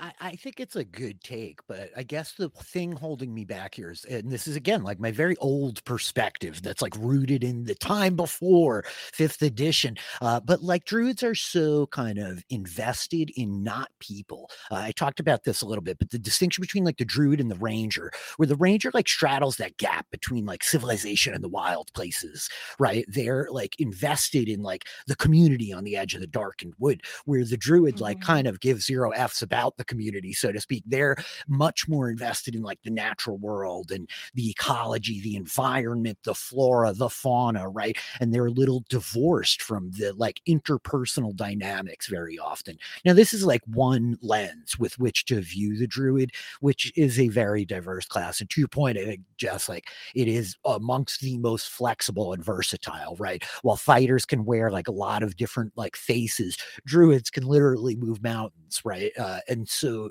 they can cover a lot of ground. But I Mhm. do like uh, I would want him to be like more rooted in that like Yeah. natural vibe, right? That's Uh, fair. He is all about his people, right? Yeah, Like in the yeah. way that a bard and a cleric are. They are concerned about their people. They want to make sure everyone is okay. Um, and so I could, yeah, I could totally see that. Uh, so I don't know. What are we? Where are we? Where are we landing between bard well, I and cleric? I think you're, you're the arguments for both. tiebreaker, Jess. Uh, do Oh, you want to yeah, go it's true. cleric or do you want to go think you bard? are. Yes, I am the I, tiebreaker. I have argued think- bard. Yep. it's really hard. I think I think the thing that really makes me have pause, it gives me pause is that Donald Glover himself is so charismatic and so it's really hard to and you how do you how do you break apart Donald Glover from Troy Barnes? It's impossible. Um and so it's like the charisma, is it Troy's charisma or is it Donald Glover's charisma? Because I think charisma being the primary thing that a bard needs is where I kind of stumble, right? I think I got to come down and say he's a cleric simply because I think his main concern is making sure his people are okay. At the mm-hmm. very core of who he is, that's his main concern, right? Even though he's more focused on Abed than the rest. He certainly is a, like, being very careful, making sure, right? Like I'm thinking of even the most recent episode we covered. Annie destroys Abed's Batman DVD, and Troy is just like, "Oh my god, oh my god, what's gonna happen? I need everything to be okay." Right? Like he he's so concerned. He just wants everybody to be okay, and he wants Annie to tell the truth. And I feel like that is very cleric like of him. Uh, so I think I think that's where I land. I'm a tiebreaker. That's where I land. Cleric for Troy. Good And I mean, like, uh, also uh, note here: one of the big things clerics can do: turn undead. Who survives the epidemiology to the end? It's Troy. so I, I think uh, I love it. It's perfect. It's amazing. Um, great. We have such a again just such a diverse party. We love to see it. we do. We have a we have a good mix. I think. Yeah. Uh, of our, Uh, of our party here. Coming up on someone, I don't know. I'm a little bit torn on on where he belongs. Uh Pierce Hawthorne, Philly. I feel like is a tricky, a little tricky one to to classify because immediately I'm just like, make him be like a squib, make him be a human and and just nothing special. You He want a gets no message. zeroth level commoner Pierce Hawthorne. You want to take Chevy Chase. I at know I'm a zeroth monster. level. I Yeah, know we make a hate human man lying in the Pierce. woods. I do. Um, Yeah, like Pierce. naked as the day as the day he was born, lying in the woods. Oh my god! Uh, I think that so. This was a very distinct choice for me. I wandered around a lot with Pierce. I think there's a lot of different, as we have discovered over the last hour and a half. There's a lot of ways that you could try to like slice this pie up, right? Um, Yeah. There's so many interpretations of the characters of the classes to like figure out where they fit. But I was driven by this idea, especially with the smaller ensemble than something like a show like Lost. Uh, and I am a big fan of like, you know, a lot of people talk about a balanced party in Dungeons and Dragons. You don't need a balanced party. This is the beauty of Dungeons and Dragons and tabletop role playing games is that we are not confined to programming like a game like World of Warcraft or even a Final Fantasy. Uh, you do not need to match the like programmed encounter. Uh, a good like storyteller or dungeon master is going to design their adventures for the group as they exist. So I wanted to not double dip, but I think that Pierce is like the other side of the coin to Jeff Winger. I think that like Pierce's role in the show is as the cautionary tale to Jeff of like, look, do you want to be that guy? Because like this is the path that you walk on episode one, my friend. And unless you can discover the value of community and the friends we made along the way being the actual reward of this adventure, then you will become Pierce Hawthorne. And so to me, where Jeff is the rogue that is not a, a like bad man, right? Jeff is not evil in his alignment. Pierce is the rogue who does not give an F. Pierce is like the embodiment of the like, it's all about me, baby. I'm gonna get what I need. I don't care who's got to go down along the way. Me, me, me, me, me, me, me, me, me. We could call him a thief or an assassin or any number of the other subclasses. But I think that Jeff and Pierce are both rogues, and it's a very like intentional uh choice by me in like breaking these characters down. That's my two cents. That's fascinating. I love that um, as a as an interpretation. I went a very different way um, in looking at, at, at Pierce, and I think I agree. He's a hard one to pin down because like you can't just want him to be like the like, eh, no, you aren't part of the party. but I think where I went for Pierce and trying to think about like who is Pierce, like what is his character, what does he value, what does he contribute mm-hmm. to the party. I sort of focused in on like so much of Pierce's story is about who he is, um, about clinging to what he once was, uh, clinging to the past, clinging to you know what he considers to be his heyday. Um, you know, his, this sense of like passing an age and uh, falling into obscurity and falling out of touch. It's all about like something that's very internal um, and so I actually lean towards sorcerer because all of Pierce's power came from something that wasn't him. It was something he was born with. He was born into wealth. He was born into power. He was born into opportunity as a you know a straight white man. uh, you know he is everything that he is is something that wasn't of his own making, but it is so intrinsic to who he is. Um, and so, uh, where we meet him, I think, in this journey, if we were to kind of cast him as this adventurer in the party, is like he is like an old sorcerer whose like innate magic is waning. It is on its way out. And he is trying to like find ways to like rekindle it, to stay relevant, to stay powerful, to, to keep a hold of that magic. But it is dwindling and fading in him. And I think we are sort of seeing it continue to dwindle and fade as he just sort of lets it go. I think Pierce can be quite manipulative um, in the way that he's creative, in a way that I think a sorcerer can manipulate magic around them. Um, I, am not like hundred percent convinced on it, but that's where I landed on on Pierce as a as a sorcerer, probably with like uh you know a bloodline related magic. I was sort of thinking like draconic magic, something's like old and ancient and kind of has like status to it, but he is dwindling and fading at the point we meet him in the story. Gosh, it's so interesting. Yeah. Cause part of me wants to say, like, he's not super intelligent, right? Like, and the the fact that Chevy Chase leans so far into the physical comedy, right? Like that is that is Pierce's nature. That is where he's getting the laughs. Is that the physical comedy? Uh, you know, I'm thinking like a barbarian where it's just all in your physicality and you're just bumbling around, smashing into things. But he like he can be uh intelligent like i'm thinking specifically of the d&d episode where he gets all of the d&d books specifically to take down neil for no reason other than he is spiteful and jealous. And it is so hard because philly i can totally see rogue. I could see him as the opposite side of of jeff the opposite side of that coin of where you know but at the same time uh as jeff wants that alone time. He wants to be by himself.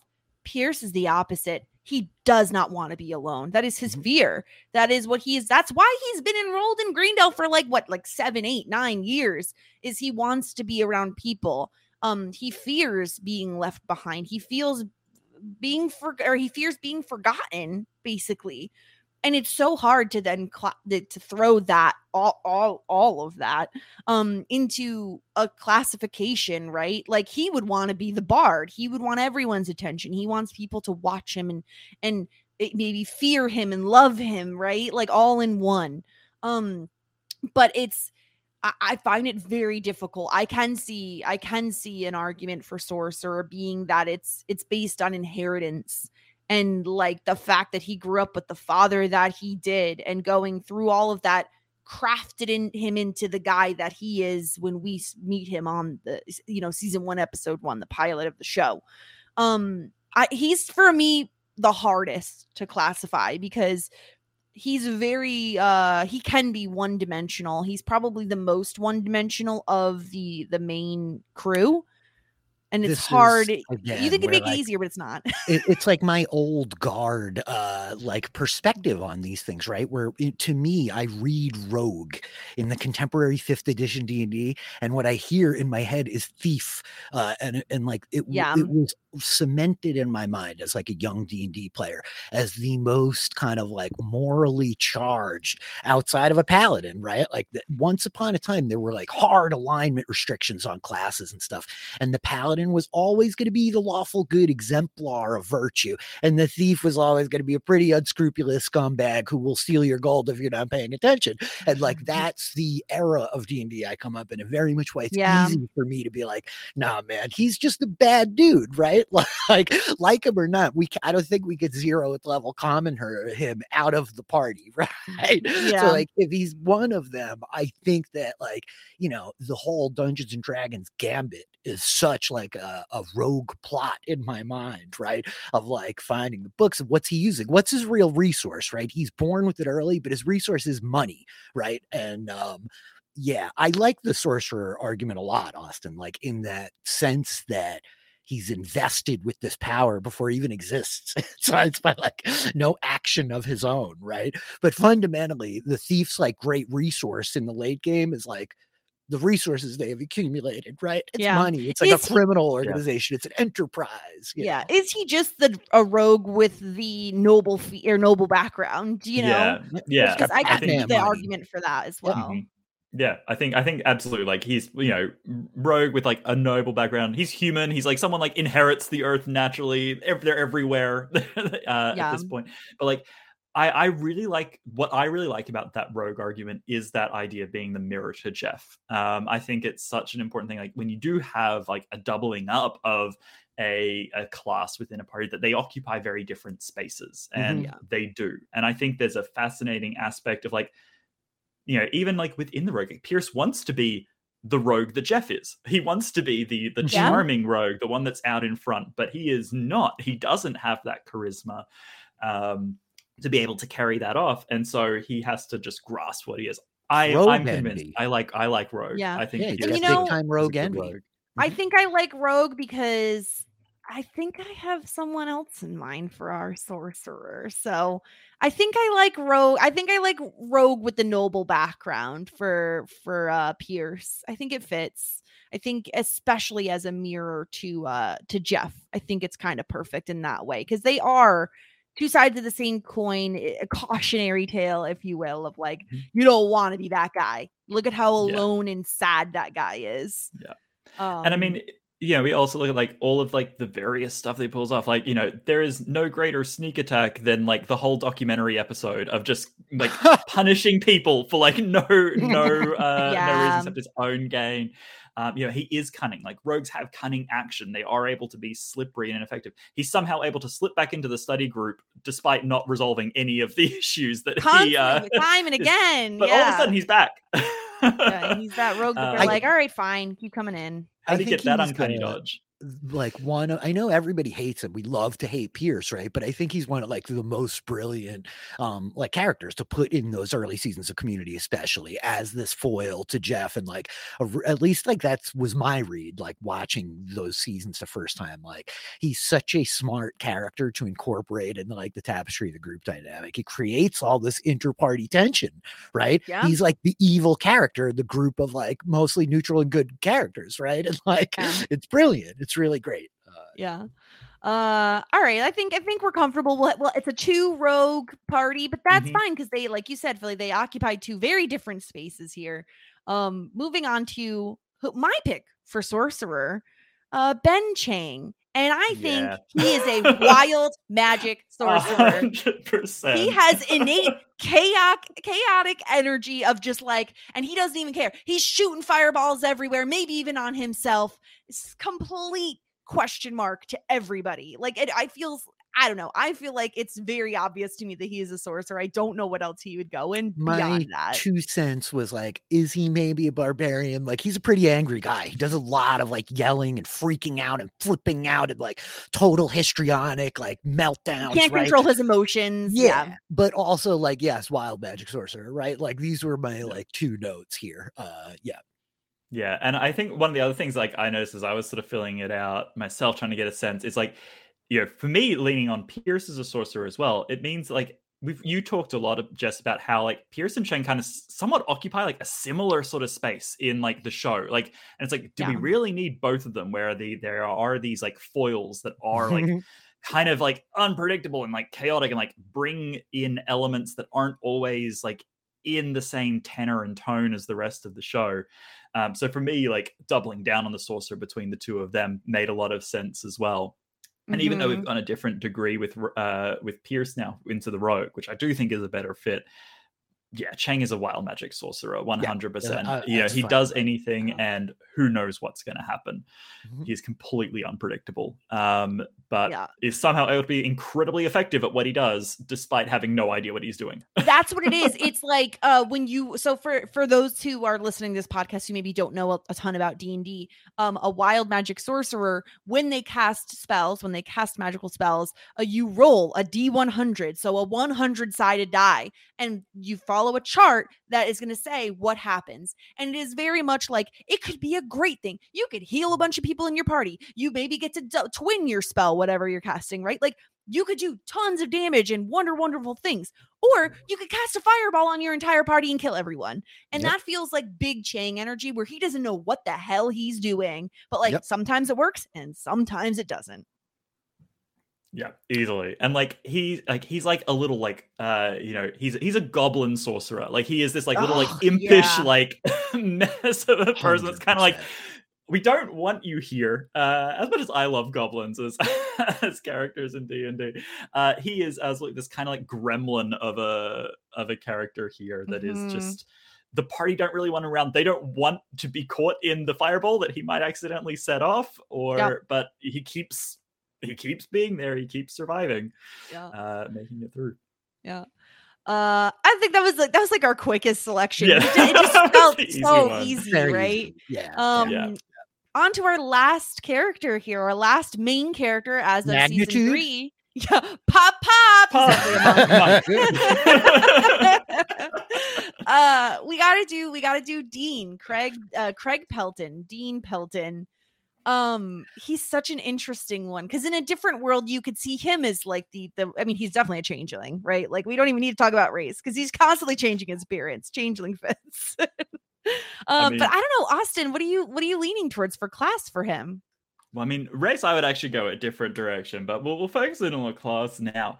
I had an interesting process of trying to figure out who Dean is because I think it's really easy to look at Dean as all of his theatrics and Mhm. like all of his performative aspects of like so we're looking at like the charisma the bard the like the you know he's the representation of the school like he you know is sort of in that sort of space but i think when we actually sort of look at dean like he's really not very charismatic as much as like Oh. we love jim rash as uh as much as like Mhm. uh you know we love the character people very explicitly don't respect the dean. They don't vibe with he's him. not inspiring yeah. He's not inspiring as much as he tries to be. He wants to be the bard. He wants to be this like yeah greendale.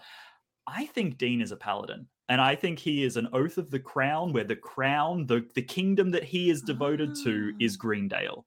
Everything that he does is in service of trying to uphold his school. He is trying to uplift and like occasionally he does. Occasionally he makes the right decisions that kind of help everyone and ultimately his school is what you know helps our party our study group kind of come together and grow.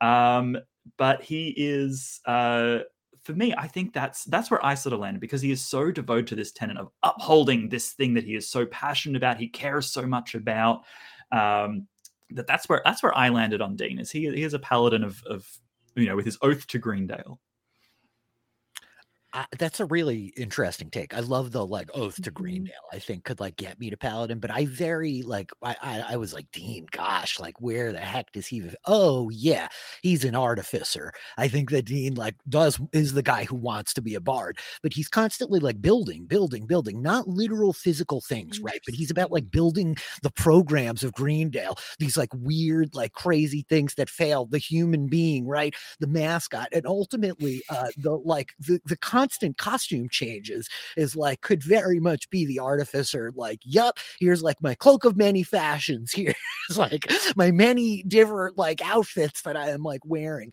Um, to that extent, like I, I don't know. I think that it was it's about him like constructing these things externally.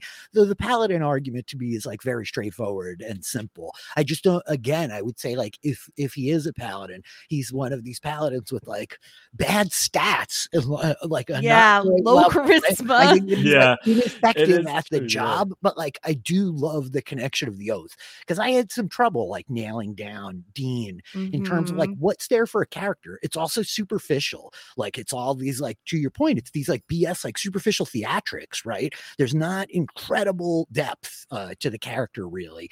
And ultimately, I just kept coming back to like so much of what's iconic about him Yeah. is like this external stuff. It's about like the costumes, the wardrobes, the like things that he's building and like trying to implement for Greendale, right? Uh, it's, yeah, I don't know. Yeah, I think it's so funny because I feel like no matter where we put him, he's gonna have trash stats. Because I'm like, okay, he could be an artificer, but he has like lower intelligence, Yeah. right? Like he's not he's not the most intelligent. Oh, he could be a paladin with terrible charisma. The other one I was thinking, as we said, like you know, we we you know slotted Abed as like, oh, his his um his um patron is media. Uh, I mean, the dean could be a warlock, and his patron is literally Sure the could. community college. Like it's there are so many, but again, trash charisma. Like he just, he just he's not gonna have. Dare, good dare I ask, is the dean the NPC? Is he the zero level human? Oh, no, we can't do that is to him. is he We just an NPC? Is he like the guy who's like, uh, I've got an adventure for you? This Yeah, I was gonna say he is again. If you if you watch uh, Dragonfly, which is on Philly's Twitch channel, he's the old Ben. He's the one He you is. drag along. You can never get rid of because you love him so much. Mhm. It's true. Yeah. Yep. Yeah. I mean, I, I really like that artificer argument of like that, that Dean is constantly building and creating. Um, that he is he is trying to channel and like he is actively trying to like infuse his school with magic. And like Yeah. artificers are all about infusing items uh you know with with magic. Um so I think there is like a really strong argument there uh that I, I quite like the artificer call. I think it also pays pays homage to like his you know his creativity with the outfits and his like inventiveness and also reinvention and invention of himself. You know something is awakened in him in season one and he Oh, goes through this journey of figuring out who he is and reinventing who he is. Uh, and ultimately like artificers like are quite a diverse class in terms of like the kinds of things that they can do. It's very niche but it's also like got a lot of like little like opportunities for different things that they can do.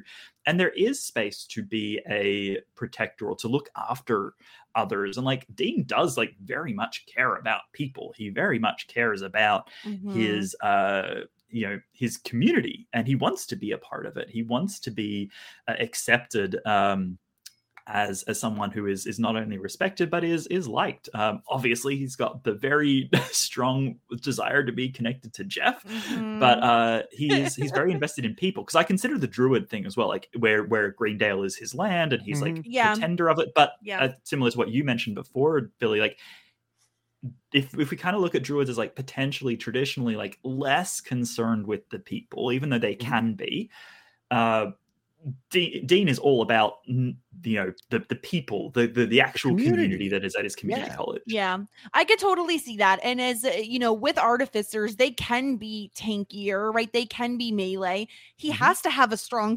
constitution for all the beatings he takes from like everyone, right? Like the fact that he is the dean of a community college that isn't thriving. You know, he needs a hardy constitution. He's a tenacious little guy. Yeah. Yeah, and I think like also when you think about them, um, I, I'm sorry, I have not played an artificer, but like what it, when they put like the enchantments on like Mm. uh yeah, you know they, they enchant infusions. objects, right? Yes. They Yeah. enchant like armor, uh, weapons Yes. for other people. They build things, right? They're like creating these external things. yeah.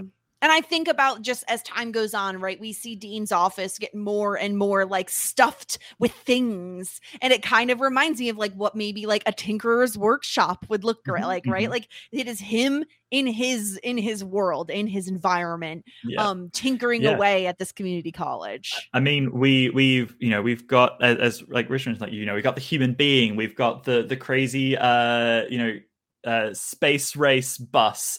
Uh, you know, ultimately, ultimately, we're going to get Jesus wept. Uh, he is all about devices, things that can like grow. and- Jesus and wept. push his his community college to the stratosphere. He, Yeah. yeah. I- Oh, I, am yeah. convinced Artificer hundred percent. Yeah, and I Will- started, I started at the cosplay, right? Of like with the clothes, Yeah. he's constantly like making it. Then I was like, I think actually it goes deeper than that. yeah.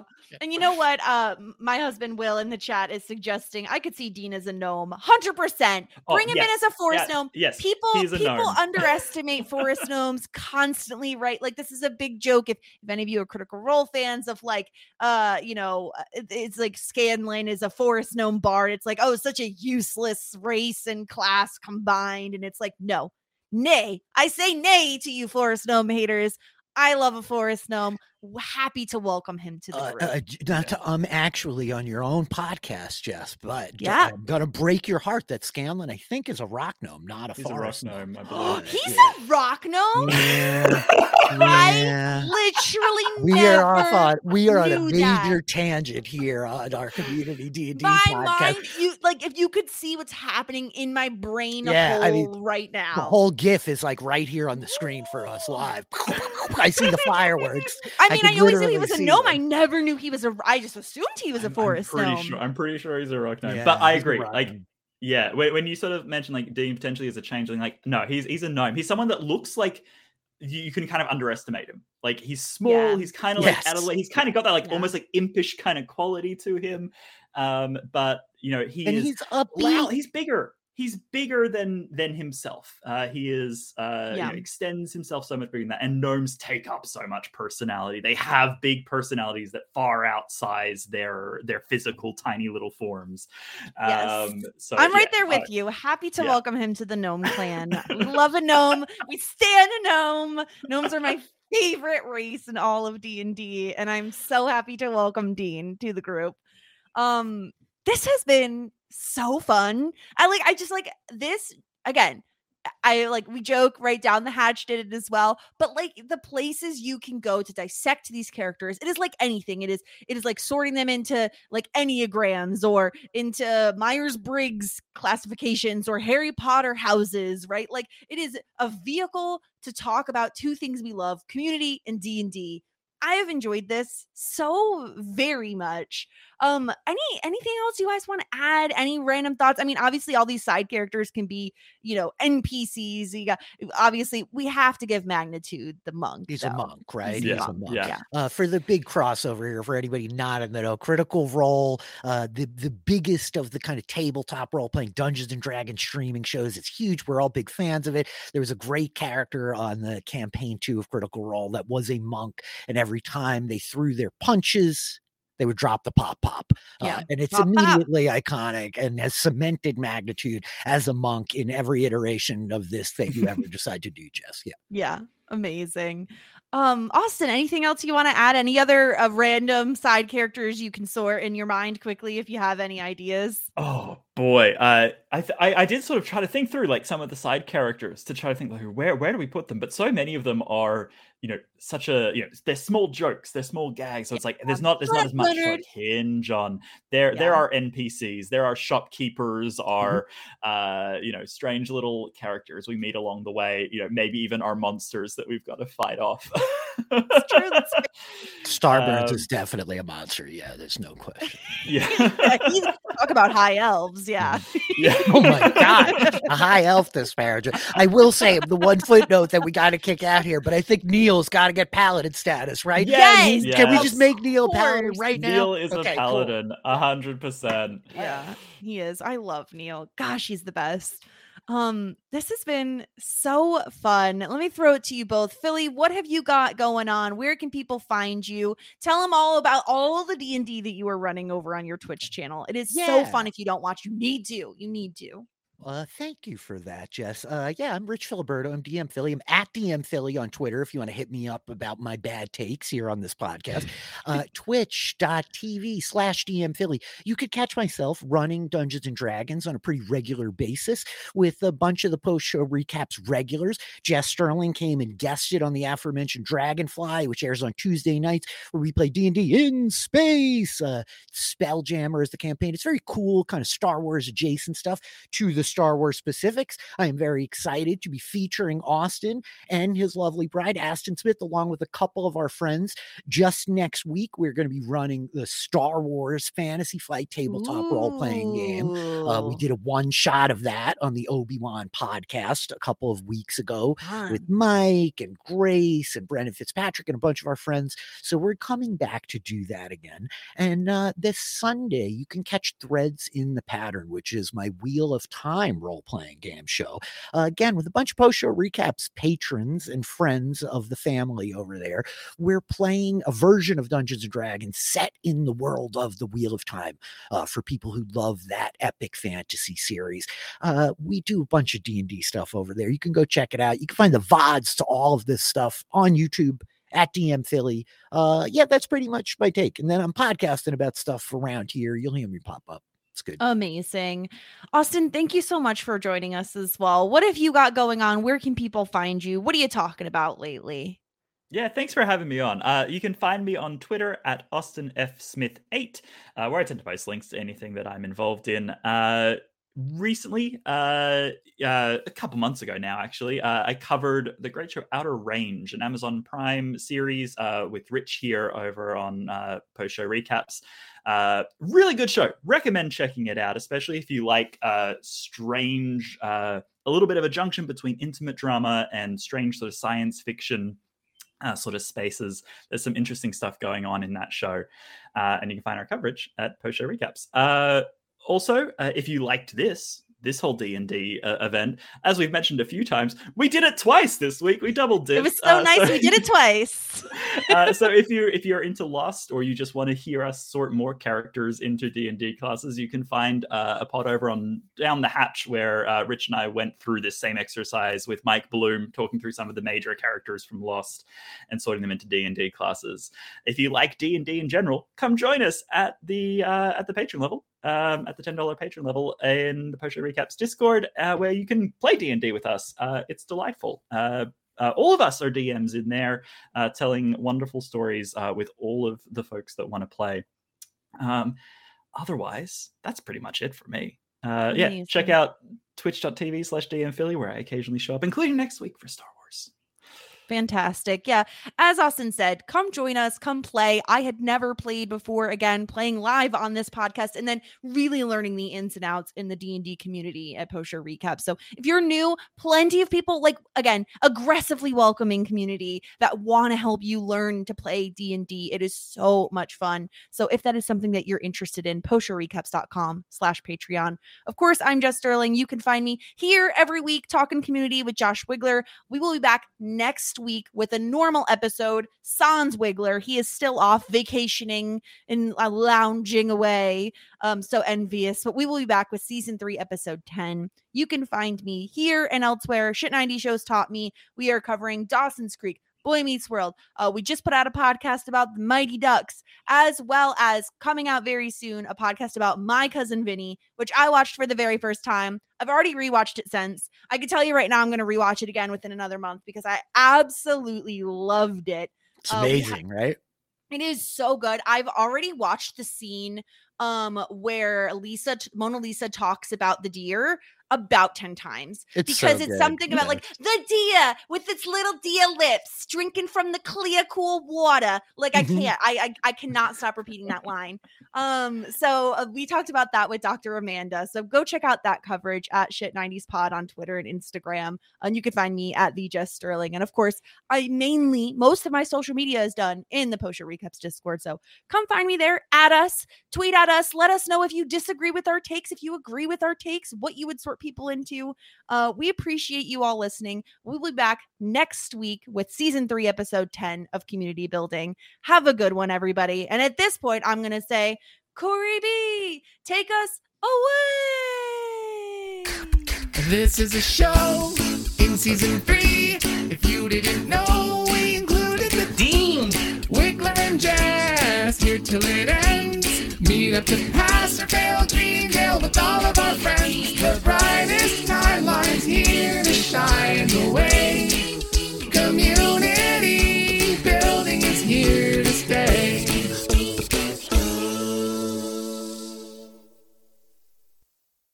Step into the world of power, loyalty, and luck. I'm gonna make him an offer he can't refuse. With family, cannolis, and spins mean everything. Now, you wanna get mixed up in the family business. Introducing The Godfather at ChumbaCasino.com. Test your luck in the shadowy world of The Godfather slot. Someday, I will call upon you to do a service for me. Play The Godfather now at ChumbaCasino.com. Welcome to the family. No purchase necessary. VGW Group. Void where prohibited by law. 18 plus. Terms and conditions apply.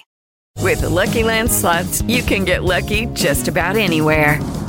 This is your captain speaking. Uh, we've got clear runway and the weather's fine, but we're just going to circle up here a while and uh, get lucky. No, no, nothing like that. It's just these cash prizes add up quick. So I suggest you sit back, keep your tray table upright, and start getting lucky.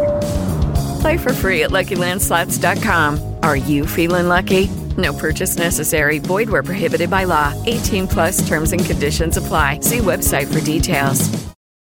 With Lucky Land slots, you can get lucky just about anywhere. Dearly beloved, we are gathered here today to. Has anyone seen the bride and groom? Sorry, sorry, we're here. We were getting lucky in the limo and we lost track of time.